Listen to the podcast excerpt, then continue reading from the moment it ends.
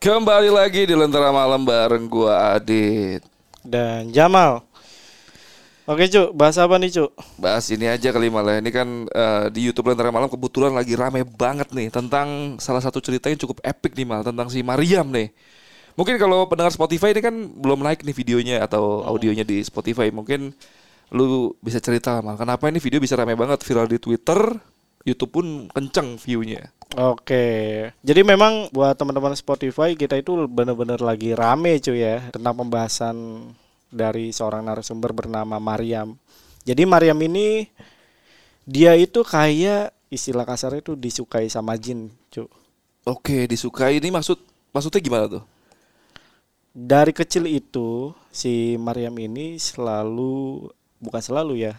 Ia selalu sih diteror sama jin dari lahir gitu, cu. Karena pas lahir pun dia itu udah ngalamin kejadian-kejadian aneh, cu. Salah satu contohnya dia itu sering hilang, cu.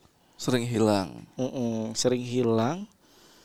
Tapi ketika dicari bahkan mau lapor polisi nih ibunya, Tiba-tiba pulang. Bukan tiba-tiba pulang, tiba-tiba ketemu di kolong kasur gitu. Padahal udah dicek gitu. Iya, iya, pasti rumah itu jadi tempat utama, bukan tempat utama, tempat pertama yang dicari ya di dalam rumah ya. Iya. Gak ada, padahal. Ya namanya bayi kan nggak bisa ke mana-mana ya. nggak bisa ke mana-mana cuy. Iya, iya. Hilang iya. gitu aja. Terus ibunya tuh sampai manggilin warga terus warga yang sampai apa ketok-ketok pakai kalau misalnya ada orang hilang tuh gak mitosnya pakai Iya, iya, iya. barang-barang rumah gitu ya. Iya, iya, iya. Nah, Sama it- kayak kejadian yang di eh, Diculik genderuwo itu genderuwo loh. ya, iya. wewe, iya, iya. Nah, kalung wewe. Nah, itu eh, warga itu udah sampai ramai gitu. Eh, ibunya bahkan mau melapor polisi. Iya, udah iya. laporan, udah masuk laporan kalau nggak salah. Nah, akhirnya ketemu di kolong kasur gitu, cu. dan itu, gak cuma sekali. Gak cuma sekali, itu sering terjadi gitu. Nah, ini kan judul kita di YouTube nih cukup eh, menggemparkan ya malah. Mm, mm, mm. Ini judulnya tiga ustadz sampai meninggal ngerukiah dia. Ya, Ini mungkin lo bisa kasih penjelasan sedikit mal. oke. Jadi em, ini lanjutan dari cerita yang tadi sejak kecil ya. Jadi memang pada saat eh, dia itu mengalami kejadian-kejadian aneh gitu ya. Akhirnya ibunya memutuskan untuk eh, diobati melalui ustadz nih, cu. Oke. Sebut aja nih Ustadz A ya. Ya, Nah, jadi kata si Ustadz A ini, ini Iya. ketika masih kecil ya. ya. si Maryam ini saat haid pertama nanti itu si Ustadz A ini mau mengadakan pengobatan dengan ritual khusus nih cu. Oke. Nah singkat cerita ketika kelas 5 SD dia haid pertama Hmm. itu bener aja cu. Jadi ketika apa namanya si Maryam itu datang itu udah ada enam ustadz yang nungguin. Oke. Enam ustadz nih. enam ustadz Ustadz A juga gitu dihitung sama Ustadz A juga. Ah, berarti yang baru ada lima ya? iya lima. Di dalam itu ada lima enam Ustadz. Nah akhirnya si Maryam itu di lingkaran. Dibuat apa ya dikelilingi ya. Di tengah-tengah di situlah dimulai ritual khusus itu cu. Dan pasca ritual khusus itu tiga bulan atau empat bulan kemudian si Ustadz A nya ini meninggal. Oke. ya. Nah ibunya ini akhirnya datang nih karena si Ustadz A ini kalau nggak salah ya ini kalau nggak salah ya eh, nggak ngabar-ngabarin gitu. Hmm. Akhirnya si ibunya ini ke rumah Ustadz cross-check A. lah ya. Cross check. Ada apa dengan ustadz ini nih? Iya. Nah dikasih tahu istrinya ternyata Ustadz A ini udah meninggal nih cu. Oke. Nah akhirnya dibahas lah. Jadi memang ada kaitan eh, meninggalnya Ustadz A dengan kejadian ritual yang kemarin tuh. Oke. Gitu. Jadi setelah Eh. ritualnya si Maryam ini, si Ustadz A ini katanya dapat gangguan yang benar-benar ekstrim gitu selama tiga bulan sebelum dia meninggal. Iya, iya. Dan bahkan si Ustadz A ini sebelum meninggal bahkan sampai ada pesan khusus untuk Maryam. Oke, tahan dulu, Mal. Tahan dulu, Oke. Mal. Ini eh, mendingan pasukan antara malam itu dengerin langsung aja di YouTube ya. Betul banget. Karena videonya aja itu hampir satu setengah jam ya, benar? Satu ya? setengah jam dan dua ustadz yang kita belum ceritain itu Iya. ada di video tersebut. ada Cu. kisahnya lagi. Ada kisahnya lagi. Iya iya iya. Dan video kali ini cukup eh, berkesan ya karena banyak banget pasukan antara malam di YouTube ya yang mendengar YouTube itu banyak banget yang komen kalau ketika mereka mendengarkan video ini banyak gangguan yang dialamin. Bahkan admin kita Rara itu ngalamin sendiri ya. Sebenarnya kan ini hari ini ya, tadi sore ya. Ya, kita itu, syuting ya. Itu gue syuting tuh sama si Mariam. Sebenarnya gue juga ada kejadian juga cu setelah si podcastnya Mariam. Iya iya. Ini, ini sedikit aja kalau lo inget gue kan pernah nggak masuk tuh cu. Iya iya betul sama betul lo, betul. Tiga hari tuh gue. Tiga hari. Nah itu sebenarnya itu berkaitan sama Mariam cu. Oh berarti lu tiga hari waktu itu emang ada kaitannya karena lu sempat cerita juga ya. Mungkin ada kaitannya karena habis podcast itu ya. Iya kemungkinan ya, tapi Iya, iya. ya gue tetap eh, berpikir logika lah, kayak ya mungkin cuaca Jakarta lagi Lagi nggak bagus bagus gitu. Tapi ini bener-bener menurut gue eh, cerita epic sih cu. Iya iya. iya. Di Lentera Malam ini belum pernah ada yang seperti itu. Belum ada belum. Makanya itu ramai dibicarakan di X atau Twitter ya. Iya bahkan terakhir eh, di Twitter tuh gua ngecek udah sampai 5 juta view. 5 juta view Iya benar 5 juta banget. view gua nggak lupa replaynya berapa yang gak gue Iya lihat iya ya. iya iya. Dan tadi sore juga kita udah bikin video kedua bareng sama Mariam nanti bakal soon akan tayang ya malah dalam waktu dekat. dalam waktu dekat. Jadi, Jadi- buat teman-teman Spotify ini yang penasaran banget langsung aja ke video YouTube-nya Lentera Malam. Ya, itu ya. bener-bener epic, sumpah epic banget ceritanya. ya. Nonton yang pertama dulu ya Iya. tayang yang kedua nih. Iya, yang Iya. pertama maksud gua. Iya, iya. Itu bener-bener epic banget dan di situ juga kalian bisa komen karena di situ gua ada statement gitu. Bukan Hmm. statement ya, kayak mau membantu Kak Mariam ini untuk dirukiah, cu. Iya, iya betul betul. Dan teman-teman tuh boleh komentar d- atau rekomendasiin ustadz siapa nih yang bisa kita undang untuk merukiah Kak Maria. Iya, iya betul betul betul banget. Jadi Dan itu yang bersedia ya cuy ya. Iya, iya. Karena eh, berkaca dari yang sebelum-sebelumnya itu sampai Meninggal. tiga ustadz meninggal. ya takutnya dia kan berkaitan sama nyawa ya. Walaupun kita juga nggak tahu emang kan nyawa kan di tangan yang di atas ya. Cuman ya siapa tahu perantaranya emang si Mbak Mariam ini. Oh, ada lagi yang paling epic cuy. Ini sorry ya agak lama karena emang gue ini excited banget sama eh, kisahnya ya. Jadi nama jin itu jin Ifrit Dimriyat cu. Dimriat. Dimriyat. Dan setelah gue cross check ke Google Heeh. itu beneran ada nama si Ifrit Dimriyat itu. Jadi ternyata itu ada tujuh nama yang berbeda. Ibaratnya gini loh, eh, tujuh petinggi jin Ifrit Mm-mm. dengan nama-nama berbeda tuh ada jin apa? Oh, ya. Ifrit 1, Ifrit 2, Ifrit 3 Iya, gitu. tapi namanya beda-beda. Nah ini Dimriyat itu ada cu dan Oke. mereka semua itu tujuh tujuhnya itu adalah tangan kanan Nabi Sulaiman cu. Oke, jadi eh, ini wajib banget buat pasukan antar malam nonton ya cuy ya. Karena ini bakal segera hadir video keduanya dan banyak eh, yang akan terbuka juga di sana ya. Hmm, salah satunya kenapa dia keguguran, terus Betul. apa namanya, kenapa bisa nikah sama suaminya gitu. Iya dan nyinggung yang terakhir tuh yang tadi sempat lu bilang kan dia bilang eh, kita dapat informasi terakhir tuh dia keguguran ya malah. Mm-mm, mm-mm. Itu eh, ada nih di video yang barusan kita bikin. Penjelasannya apa enggak? Penjelasannya ada. Ada penjelasannya. Ah, ah, ah, ah. Atau mungkin dia sempat kena teror atau segala macam gitu. Cuman gak usah dibuka. Mm, mm, mm. Itu di video berikutnya aja nanti ya. Dan Iya. banyak juga yang komen tadi kan lu bilang masalah eh, nikah sama suaminya ya. Mm-mm. Karena kan sempat eh, Mariam itu sempat ngasih statement kalau pacar-pacarnya ya atau siapa pun yang mendekati dia. Berujung jadi ODGJ atau ya kena penyakit mental gitulah ya. Iya benar. Dan kenapa bisa sampai menikah dan itu ada jawabannya di video kedua yang akan segera tayang. Jadi sebelum nonton video keduanya, tonton dulu video pertamanya karena dijamin gak bakal ngebosenin dari awal sampai habis itu epic banget dan rame banget. Mm-mm. Nah tapi terlepas dari itu, jadi sekali lagi buat teman-teman Spotify yang penasaran banget sama cerita dari Mariam, ya langsung aja ke YouTube-nya Lentera Malam. Betul banget. Dan tapi untuk episode kali ini juga nggak kalah seru ya, cu ya. Betul betul betul. Episode hari ini apa nih, cu? Ini malam ini Mas Linggar yang akan bercerita nih tentang eh, rumah penghuni pertama. Ini ceritanya sama lu nih. Nah, ceritanya Mas Lingga. Mungkin lu kasih kisah-kisah sedikit nih Mal. Oke, jadi ini rumah dari atau milik orang tuanya nih, khususnya bapaknya nih, cu. Iya. Eh, di mana ternyata rumah itu tuh eh, serem banget dan angker banget. Ini ada di Ciputat ya, dia ngasih tahu ya Ren ya.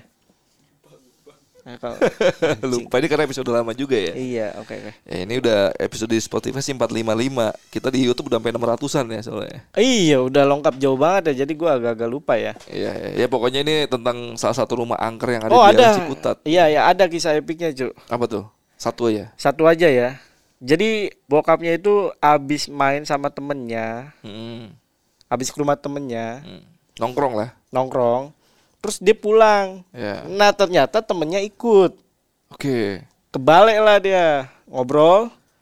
Nah pas ngobrol, bokapnya itu mau nyi- nyiapin minuman. Iya. Udah selesai nyiapin minuman, dia ngeliat yang di balai itu ada dua cuy. Hah? Dua orang yang sama apa beda? Dua orang yang sama. Double gitu. Iya.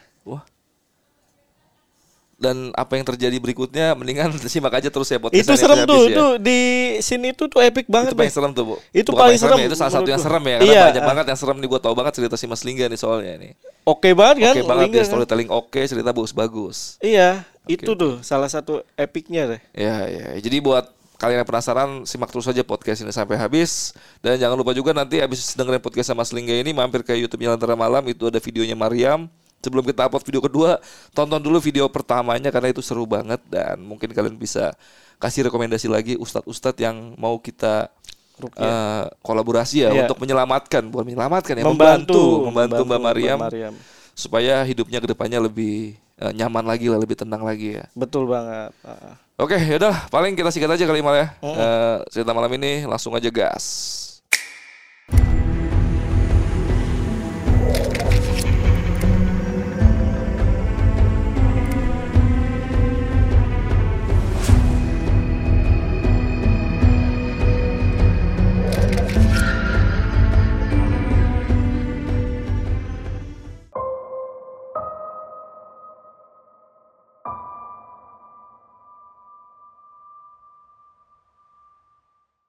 Oke, eh, jadi waktu itu tepatnya tahun 97 akhir, Mas. Hmm. Saya tuh kelas 5 SD. Waktu itu masih apa? Catur bulan ya gitu, cawu tiga gitu. Iya. Nah, jadi saya pindah rumah sekeluarga ke daerah Ciputat, Mas. Hmm. Tepatnya di daerah Kedaung. Gitu. Kalau saya gambarin dena rumahnya tuh rumahnya itu cukup besar. Cukup luas. Hmm. Bangunannya tapi nggak terlalu besar. Jadi sisa tanah yang lumayan luas. Rumah itu tuh berisikan empat kamar. Ada satu kamar di bagian luar rumah. Hmm. Sisa itu kamarnya itu berderet. Dan di rumah itu tuh ada tiga pilar besar dan ada satu space menurut saya itu nggak terlalu penting banget. Jadi kalau dari luar kita lewat samping itu langsung masuk ke kamar mandi. Yang bikin spooky di area tersebut tuh jadi di rumah itu tuh di rumah kami dulunya kamar mandinya tuh belum ada atapnya mas. Jadi masih lowong, masih lowong dan di belakang rumah kami tuh ada tiga pohon mangga kweni tuh nggak mas? Iya, iya. ada tiga pohon mangga kweni besar dan satu pohon nangka besar di sana. Kejadian pertama saya alamin di rumah itu, nah, jadi kan kalau pindah rumah itu kan nggak langsung ditempatin biasanya kan. Kita bawa barang dulu, akhirnya barang dibawa, saya ditinggal di sana sama satu orang saudara lah atau om saya di sana. Saya nginep di sana beserta tumpukan baju, koper-koper, lemari menurut beresin. Dan karena kasur belum dibawa, akhirnya saya tidur tuh mas di sofa, tapi yang pinggirnya kayu. Iya.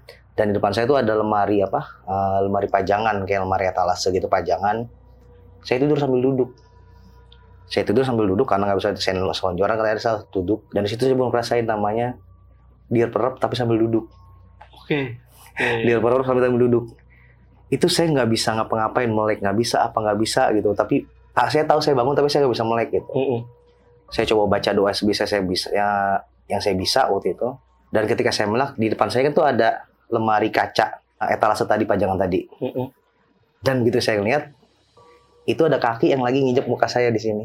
Hah? Kakinya itu kalau dibilang tuh pergelangan kakinya aja ya. Lingkar eh, pergelangan kakinya itu besarnya segini, Mas. Lingkar pergelangan kakinya aja. Saya merem lagi, saya baca doa lagi berharap ya Allah semoga ini hilang segera mungkin gitu kan. Saya lagi berdoa tiba-tiba ada suara kenceng banget di situ. Akhirnya saya sudah melek dan hilang mas nggak ada. Kaki itu nggak ada tuh di kepala saya. Tapi itu bukan hilang. Ternyata dia dipindah di belakang saya menggantikan dua pilar tiang di rumah saya itu. Dan kelihatannya cuma kakinya doang di situ. Berarti itu pas nengok ke belakang itu Jadi saya ngeliat kan, nengok dikeliat di kaca, ah, bukan di sini lagi. Tapi Oh. kakinya berdiri di belakang saya dua. Menggantikan pilar tiang. Oh. Menggantikan dua pilar tiang di rumah saya. Sorry Mas, ini kan tadi Mas Linggar kan tidurnya sambil Duduk. duduk ya. Itu nginjek itu kayak gimana? Mas? Jadi posisinya saya lagi duduk gini sambil tidur. Heeh. Dan kakinya tuh di sini saya, Mas. Gitu. Ya. Telapak kaki itu di sini saya gitu. Ah. Seperti itu. Oke, itu kejadian pertama yang saya alamin uh, di sana, Mas. Gitu. Sebenarnya banyak lagi rentetan kejadian, tapi ya cuma kejadian-kejadian kecil lah, kayak contoh yang lihat apa ngeliat apa, gitu. Tapi kejadian ekstrim berikutnya yang saya alamin ketika saya masuk di bangku SMP. Ini semua berawal dari mimpi. Jadi waktu itu saya mimpi, di dalam mimpi saya ada sosok perempuan, uh, sosok kuntilanak seperti pada umumnya, dan dia menunjuk ke arah samping saya. Itu saya keadaan bukan di rumah dalam mimpi. Dia nunjuk sambil bicara, lihat, lihat, lihat, tiga kali. Dan begitu saya nengok, itu ada sosok pocong sedang tiduran di samping saya. Dan setelah dia bilang lihat tiga kali itu, saya seketika terbangun. Mhm. Itu keringet dingin badan, semua basah, menggigil, merinding semuanya. Dan seketika saya sadar, sosok kuntilanak itu ternyata benar ada di depan pintu saya. Dengan posisi yang sama menunjuk ke samping saya, di Hmm. kamar saya. Sambil mengulangi kata-kata yang di mimpi tadi. Lihat, lihat, lihat. Saya kaget, saya kaget langsung saya lompat dari kasur. Kebetulan depan kasur ada lemari, saya nyender dan ternyata benar itu ada sosok pocong di samping saya. Dan sosok pocong itu tiba-tiba berbalik. Sosok pocong itu masih ada kapasnya, masih lengkap semua segala macam. Dan saya mengenali sosok tersebut. Siapa Mas? Sosok itu saya. Setelah itu saya blackout, nggak sadar apa-apa. Sampai paginya saya dibangunin sama orang tua saya kalau saya tidur di depan lemari. Jadi lu Mas Linggar pingsan ya pada saat itu langsung ya. Pingsan langsung blackout ketika tahu itu saya. Ya ketika langsung blackout. Pingsan, benar-benar pingsan, nggak sadarin diri. Sampai paginya saya dibangunin sama ayah saya. Saya tiduran di depan lemari. Pocong ini berbalik palanya doang gitu Mas. Berbalik sebadan, jadi muter posisinya itu sebelumnya miring. Heeh. Miring ke arah tembok. Heeh. dan dia berbalik telentang masih ada kapasnya tapi saya mengenali Iya, di situ Mas Linggar ngeliat jelas. itu saya Wah, gila. dan setelah itu ya saya cerita sama bapak gitu. saya cerita sama bapak karena memang eh, jujur di rumah itu yang sering mengalami saya sama bapak berdua Hmm. gitu saya sama bapak yang sering ngalamin kejadian apa aja di situ. Dan memang kami yang sering sharing cerita berdua gitu gitu. Tanpa ngasih tahu nih ke ibu sama kakak saya gitu. Takutnya mereka khawatir dan takut selama tinggal di sana gitu. Hmm, hmm, hmm. ya bapak sering, eh, ketika cerita cuma bilang yaudah nggak apa-apa. Jangan ceritain kayak gitu. Karena emang bapak tuh berani banget gitu. Selama tinggal di sana emang yang paling berani ya bapak gitu. Kalau ada bapak ya bilang aja gitu. Hmm. dan bapak pun sering ngalamin salah satu ceritanya ini sih berdua sama saya salah satu berdua sama saya. Jadi waktu itu bapak malam-malam itu kan di depan rumah itu bapak sebelum sebelum itu bangun kayak pos kamling gitu loh mas. Buat tempat anak-anak nongkrong gitaran gitu. Sebelumnya biasanya rame kalau masih sore. Itu jam 12 malam saya sama bapak lagi nonton TV nunggu bola kalau nggak salah waktu itu. Itu tiba-tiba ada suara anak kecil lagi lari-larian di pos kamling itu. Hmm, hmm. loncat dari pos kamling naik lagi loncat dari pos kamling naik lagi. Akhirnya saya sama bapak ngecek keluar ke depan bapak negor leh ngapain loncat-loncat dari atas? Jatuh ntar modar lo gitu. Bapak bilang kayak gitu kan karena anaknya di belakang masih tawa masih tawa-tawa loncat-loncat aja gitu. Hmm. gitu. Heh iya pak D iya pak D. Anaknya coba bilang kayak gitu doang. Gitu. karena di daerah Cite memang bapak dikenal dengan sebutan Pak D gitu gitu. Udah bapak balik ke dalam lagi saya nanya kenapa sih pak? Tahu tuh anak kecil? Oh ya udah. Akhirnya bapak menutup gerbang saya mau gembok tuh anak tadi udah depan kita berdua sambil ngomong aku wis modar pak eh aku wis modar pak eh sambil mundur ke belakang sambil kayak gitu. Dan akhirnya hilang ke kebun di belakang pos kamling. Mas, ini sosok anak kecilnya kayak gimana nih, Mas? anak kecil biasa mas pakai kaos biasa bukan yang kayak gambaran tuyul atau gimana. Enggak anak kecil biasa. Cuma pas di depan gerbang dia sambil ngomong kayak gitu aku wis modar pak eh aku wis modar pak eh sambil mundur mundur Hilang. sambil ngilang Pada saat itu tuh Mas Linggar gimana tuh perasaannya? speechless dan akhirnya udah diem nggak bisa gembok gerbang akhirnya bapak udah sini bapak gembok udah yuk akhirnya bapak narik saya buat masuk ke dalam rumah udah sana tidur tidur tidur tidur Bapak biasa aja. biasa aja Salut.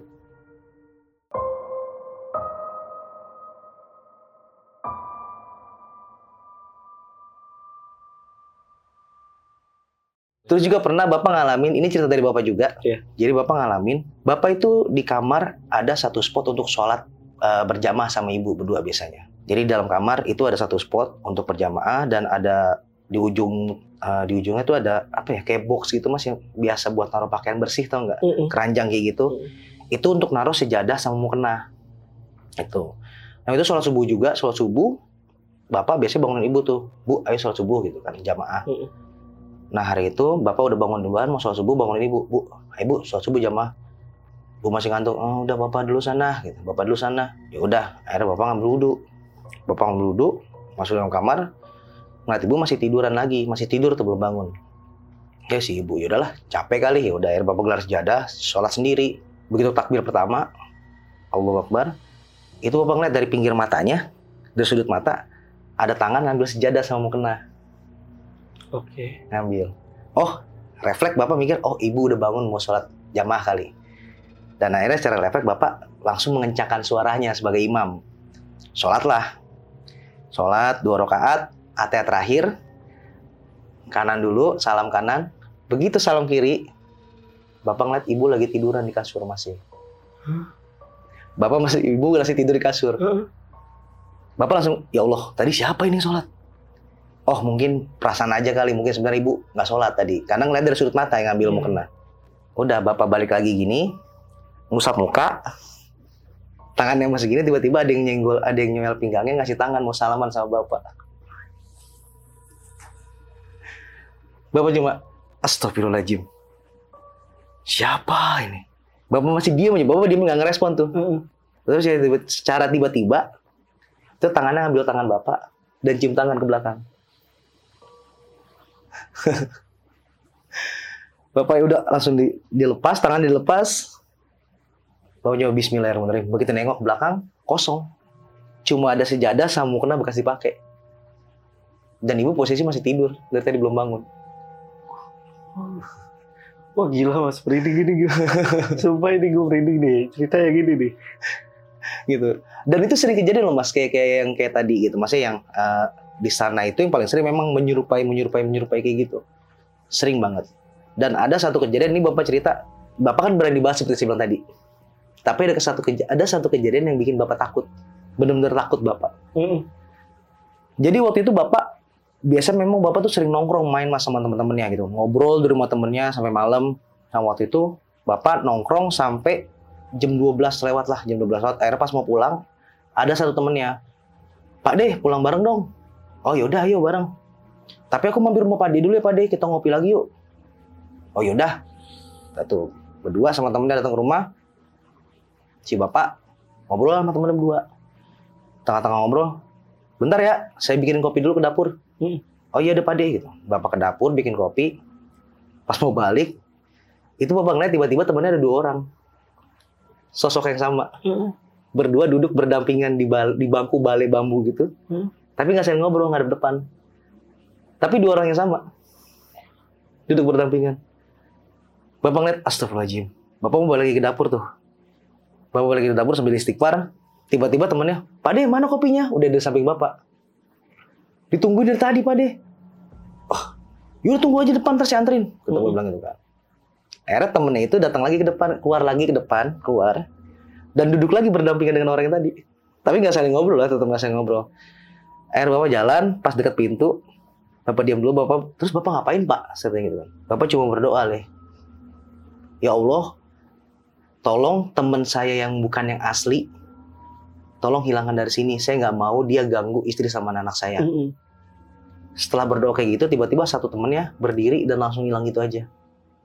Langsung hilang gitu aja. Oh alhamdulillah, ya udah berarti yang udah yang apa namanya yang palsu atau yang bukan beneran udah hilang. Udah akhirnya bapak ke depan lagi ngasih kopi ngobrol berdua sama temennya lagi. Saya tanya, bapak nggak bilangin temennya? Enggak lah, tertakut. Bapak bilang gitu kan. Terus, tapi belum selesai leh kata bapak. Setelah habis kopinya temennya bilang, ya wes pade aku pulang ya. Ya udah pulang sana udah malam. udah temennya berdiri sambil ngomong hati-hati ya Pak De Hmm. kok saya hati-hati Hmm. sampai lo hati-hati mau pulang iya Pak De gitu temennya bilang kayak gitu nggak lama temennya jalan tanpa perlu buka gerbang temennya lewat gitu aja dari luar gerbang itu. Sambil nengok bapak dan bilang kita berdua nggak ada yang asli Pak De Anjing. dan besoknya baru ketahuan ternyata temennya nggak ikut sama bapak pulang. Enggak Pak De orang aku bawa motor. Pak De pulang sendiri. Temennya bilang gitu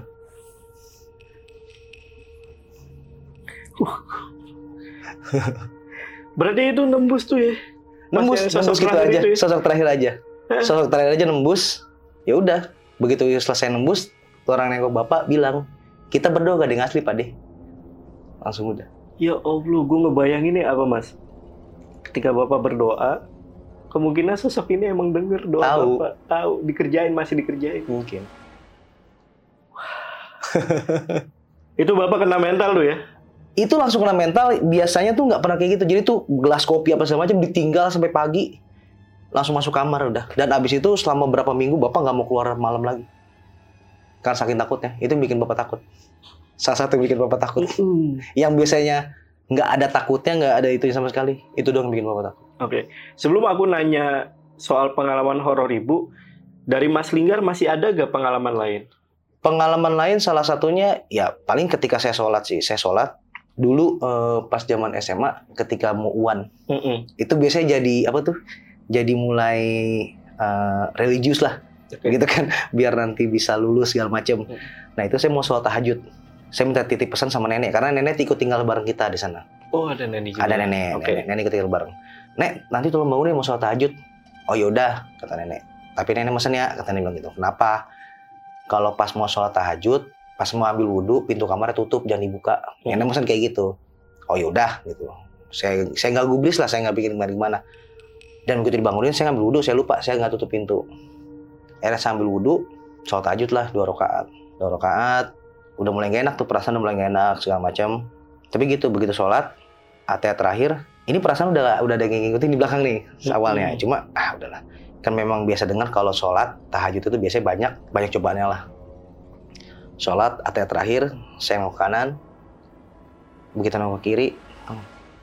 Itu ada sosok pocong lagi begini di belakang saya samping saya. Jadi mukanya depan-depan sama saya jaraknya cuma ya nggak sampai sejengkal lah mas. Terus? udah setelah itu saya cuma astagfirullahaladzim nggak bisa ngomong apa-apa. Yaudah saya cuma nunduk saya lipat sejadah saya taruh saya keluar. Tapi dengan tetap tetap sosok pocong itu masih ada di situ dengan posisi yang sama saya tutup pintu udah langsung kabur. Pindah Nggak pindah. itu. nggak pindah posisinya masih sama. Jadi posisinya kayak orang ruku tapi sambil nengok gini mas gitu.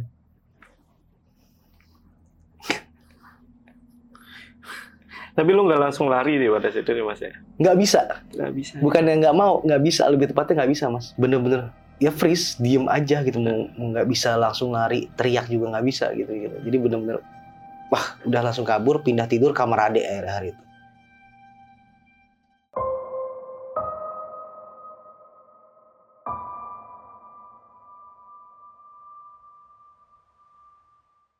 yang sering banget sih saya ngalamin nggak tahu sih ya. Jadi ketika saya tidur mimpi entah mimpi entah setengah setengah sadar gitu. Saya kebangun itu saya tidur dibangun di rumah saya di kamar saya. Tata letaknya sama seperti kamar saya. Mm. tapi begitu saya buka pintu itu kayak bukan rumah saya. Layoutnya sama seperti rumah saya. Oke. tapi itu posisinya kayak keramik ya. Contoh keramik ya. Hmm. ubinnya itulah ubinnya. Kalau kalau zaman saya itu udah keramik. Heeh. tapi kalau di mimpi saya itu atau yang setengah sadar saya itu masih kayak apa ya bukan bukan bukan ubin keramik tahu nggak yang kayak buat taplak meja itu yang di bawah buat alas Iya, iya. ubin nah itu kayak gitu sama kayak gitu saya ngeliat anak-anak kecil lari segala macem ada ibu-ibu ada seorang ibu yang lagi nyuruh anaknya mandi nyuruh anaknya makan kayak gitu dan itu berulang kali mimpi itu seperti itu mungkin saya simpul bisa saya simpulin nih ketika ngobrol beberapa orang itu kayak saya dibawa flashback ke masa lalu ke rumah itu di masa sebelum saya tinggal gitu. Iya, iya. iya.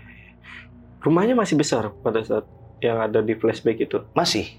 Besar juga. masih besar. Posisi masih sama. Kalau untuk ibunya Mas Linggar punya pengalaman juga gak? ibu ada.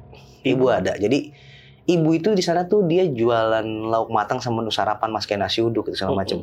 gitu. Dan setiap pagi ibu udah pasti udah bangun. Setiap sholat subuh ibu udah bangun untuk mempersiapkan dagangannya lah. Dan ibu tuh punya tamu langganan yang biasa ya saya pun udah tahu kebiasaan dia tuh kalau situ ngapain Mm-mm. gitu seorang bapak-bapak kurang lebih kisaran umur 50 sampai 60 tahun jadi asal datang ke sana bapak-bapak itu tuh selalu mesen makanan yang sama Eh, ketan ketan yang pakai kelapa gitu Mm-mm.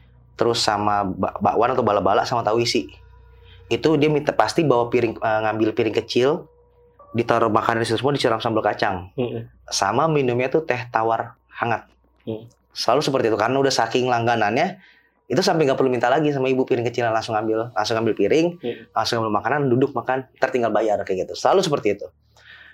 Terus satu momen pernah ibu kalau salah cerita ini hari Rabu kata ibu gitu. Hari Rabu ya seperti biasa ibu lagi goreng-goreng segala macam tuh bawa bapak datang langsung ambil piring ngambil gorengan ngambil tahu sama ngambil ketan ngambil teh makan. Sambil ngobrol-ngobrol dikit-dikit sama ibu.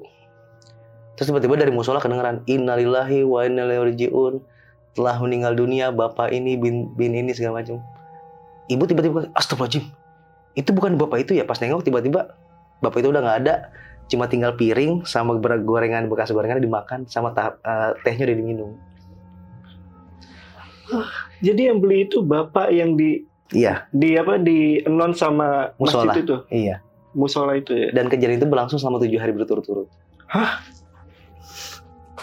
Selama tujuh hari berturut-turut tuh selalu ada setiap jam yang sama kedatangan bapak itu tuh ada bekas piring dan gelas belimbing tahu nggak, gelas kaca belimbing bekas Iya, teh? iya. Itu selalu setiap selama tujuh hari berturut-turut. Dan di hari terakhir hari ketujuh ibu bilang pak kalau mau makan kalau mau datang datang aja gitu. Tapi jangan ganggu saya sama dagangan saya ya.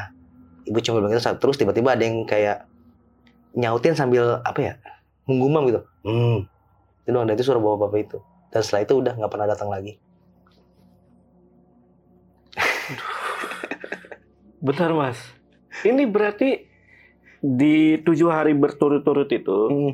si bapak ini datang iya pokoknya tuh datang lagi gitu. iya Datang kayak beli gitu. nggak nggak kelihatan sosoknya cuma pasti tiba-tiba ntar ada bekas piring itu sama bekas gelasnya Tahu-tahu ada aja gitu. Ada aja. Oh, oke oke oke, paham paham.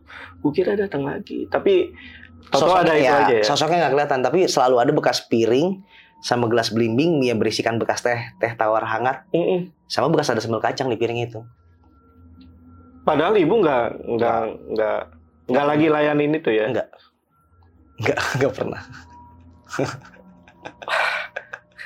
Gokil juga itu pengalaman ibu iya gitu memang rumah itu ya nggak tahu sih mungkin ini salah satu penyebabnya ya Mm-mm, mm. Salah satu penyebabnya kenapa rumah itu bisa seperti itu gitu.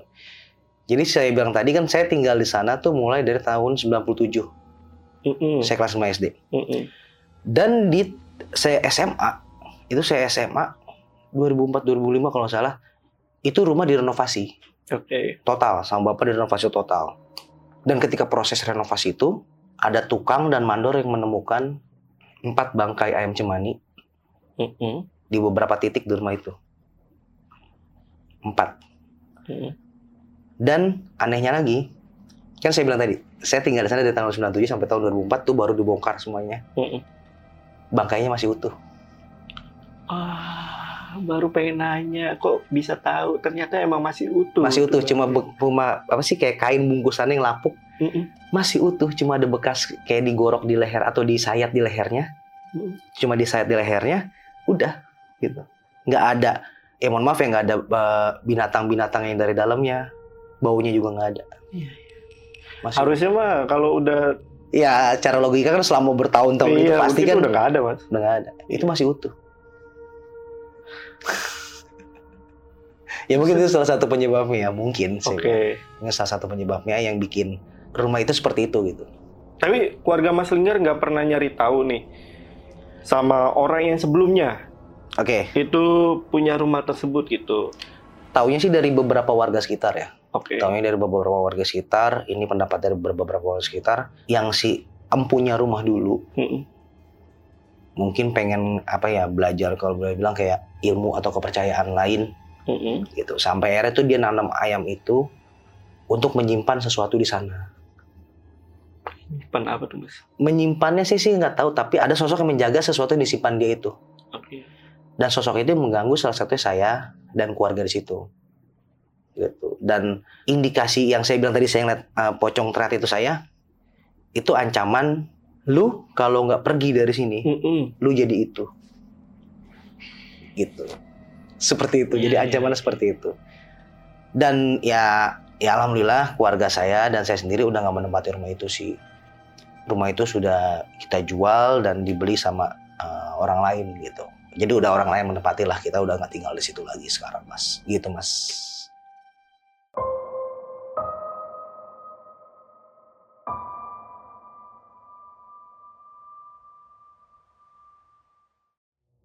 Nah ini nih, pernah tahu gak keadaan rumah sekarang?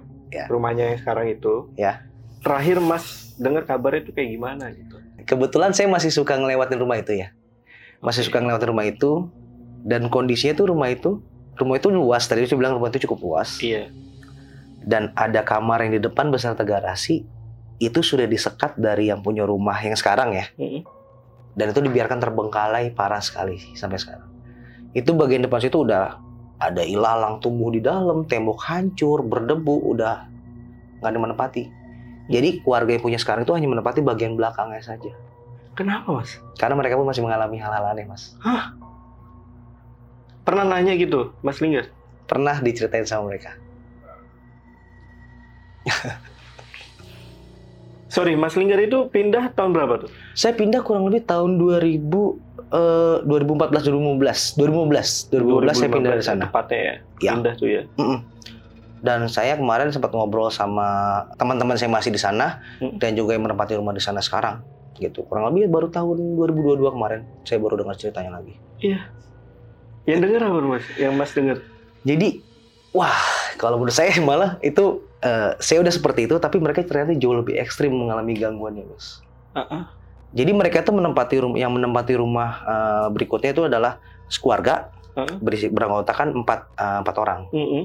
Jadi ada bapak, ibu, dan dua orang anak. Mm-mm. cewek dua-duanya gitu dan masih kecil-kecil. Pas pindah ke sana itu kalau dari cerita mereka yang paling kecil aja tuh umur lima tahun. Mm-mm.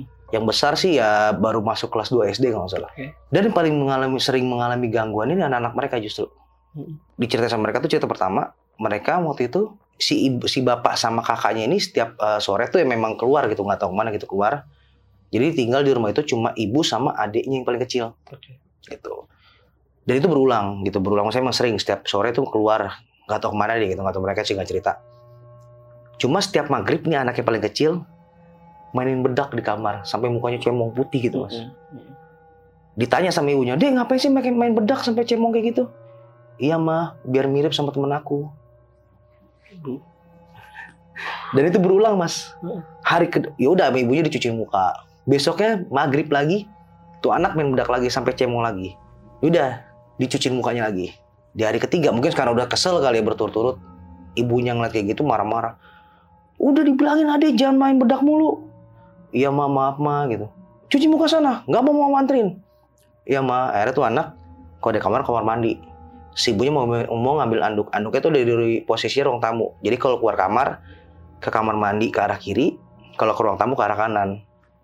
Ngambil anduk. Pas ngambil anduk mau kamar mandi otomatis ngeliatin kamar dia lagi dong. Mm. Ngeliatin kamarnya dia ngeliat anaknya lagi mainin bedak lagi. Astagfirullahaladzim si ade main bedak lagi. Kamu rasa kesel langsung jalan ke kamar. Tuh anaknya mukanya langsung dilapin tuh pakai anduk. Tuh anaknya ngelawan ngelawan ngelawan wah ngelawan ngelawan. Ibunya udah kesel digebukin tuh pantatnya. Dia bilangin jangan main bedak jangan main bedak gitu gitu. Terus tiba-tiba dari pintu mah bedaknya anduknya mana? Mataku pedes mah anaknya depan pintu kucing-kucing mata. Mah anduknya mana? Mata dia pedes nih mah Ah, ibunya kaget. Hah? Anduknya dibuka. Kosong. Cuma ada bekas anduk dan makeup di muka. Itu sosok yang menyerupai itu ya, yang Iya. memang sering ada di rumah sering. dan ya. mereka tuh yang sekarang ini sering menga- mengalami itu sosok menyerupai mas. Mm-mm, mm-mm. dan yang paling kecil itu sering banget. Yang terus yang kedua kejadian yang mereka ceritain ke saya ini momennya di bulan puasa tapi nggak tahu tahun berapa momen bulan puasa Jadi mereka tuh kalau buka puasa di meja, eh, mereka tuh duduk di meja makan, mau makan di meja makan. Tapi meja makan tuh yang mepet ke tembok mas. Jadi meja makan, Iya, tapi iya. isinya cuma bisa empat orang. Iya. Nah, jadi mereka duduk eh, makan. Pertama dipanggil tuh kakaknya, kak ayo buka puasa, bangunin adek. Gitu. Adek kan lagi tidur, nggak mau bangun, nggak mau bangun. Ya Udah. Tapi akhirnya lama-lama adek bangun tuh duduk. Jadi adek duduk samping mamanya, di sini bapaknya, kakaknya di sini. Makan atau buka puasa? Makan buka puasa. Si adek diledekin nih sama bapaknya. Kamu ini puasa enggak? Makannya banyak banget gitu kan. Tuh kakak kamu puasa tuh. Kakaknya kayak nyadar ya ada keane- keanehan nih karena ketika makan kakaknya ngeliatin adeknya tiba-tiba adeknya sambil makan sambil nengok sambil senyum ngeliat kakaknya makan lagi ngeliat kakaknya lagi sambil senyum gitu kakaknya kenapa sih ini adek gitu makan terus bapaknya ngingetin kah kalau udah selesai makan sholat maghrib dulu sana. Oh iya ya gitu. Akhirnya kakaknya mau jalan ke kamar ngelewatin kamar orang tuanya di mana tempat tidur adiknya gitu adik juga tidur situ. Begitu lewat ada yang manggil. "Shh, kak kak. Begitu nengok ada yang ngomong kak itu yang lebih nyebakan bukan aku kak. Hah? kakaknya kaget nengok ke belakang itu yang di meja makan ngeliat kakaknya sambil. Kakaknya langsung ke langsung ke kamar mandi ngambil wudhu langsung sholat tutup pintu. Baca Quran gitu nggak mau keluar keluar sampai akhirnya bapaknya manggil nyuruh keluar gitu. Kak ayo kak keluar kak. Jangan kamar aja gitu. Begitu udah pin- buka pintu adenya dari kamar kamar orang tuanya itu masuk ke kamar dia. Mm-mm. kamu kenapa deh gitu. Kamu kenapa deh gitu. Itu tadi siapa? gitu. Ada cerita aku juga nggak tahu kak tadi aku tidur terus aku dibangunin suruh suruh buka suruh ikut buka puasa tapi pas aku bangun aku mau ke meja makan aku udah lihat aku lagi jalan ke meja makan Hah? kata adanya gitu Berarti si adeknya ngelihat Iya. prosesi sosok ini tuh Iya.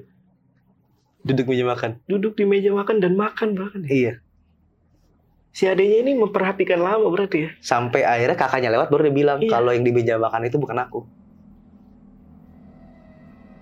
Aduh gila. itu saking saking ya apa ya jadi kayak kalau dengar cerita mereka jadi kayak ada trust isu sendiri ini beneran beneran dia apa bukan gitu karena selalu sering gitu Ah, ah, ah. terlalu sering gitu dan bahkan bukan cuma keluarga itu aja ada sih satu kejadian apa sih agak lucu sih gitu agak lucu jadi Apa dong gimana? tiba-tiba jam 2 pagi ada kedengaran suara orang teriak dari bagian depan rumah yang tadi yang terbengkalai itu Mm-mm. di mana yang dia eh, teriak itu dari dulu bekas kamar saya Mm-mm. Ada orang teriak-teriak. Sampainya tuh akhirnya yang punya rumah keluar beberapa warga juga keluar. Dia ada orang ngapain sini gitu kan. Nah tuh kesurupan dia mas. Mm-mm. kesurupan di dalam kamar itu. Akhirnya disadarin di ya berusaha disadarkan sampai akhirnya sadar ditanyain kamu ngapain? Dia ceritalah ini orang awalnya itu udah nggak baik. Jadi begitu dia lewat ini dari pandangan dia ya dari pandangan dia dia lewat sana dia ngeliat rumah itu masih bentuknya rumah pada umumnya. Dia ngeliat tuh ada tiga motor di situ dalam rumah itu. Yang dulu memang waktu ketika saya tinggal di sana ada tiga motor yang depan. Yaitu motor saya motor bapak sama motor adik. Tuh orang masuk ke dalam mau nyolong motor. Mau ngambil motor lah itu mau ngambil motor. Nggak bisa bisa sampai akhirnya dia nengok ke kamar yang dulunya kamar saya. Ya dia ngeliat ada orang lagi tiduran nonton TV Mm-mm. yaudah deh nggak apa-apa. Motornya gue nggak dapet TV-nya gue ambil. Akhirnya dia tuh berusaha buka pintu dari kaca. Kaca saya kan dulu kaca kamar saya itu kaca nako yang bisa ditarik. Iya.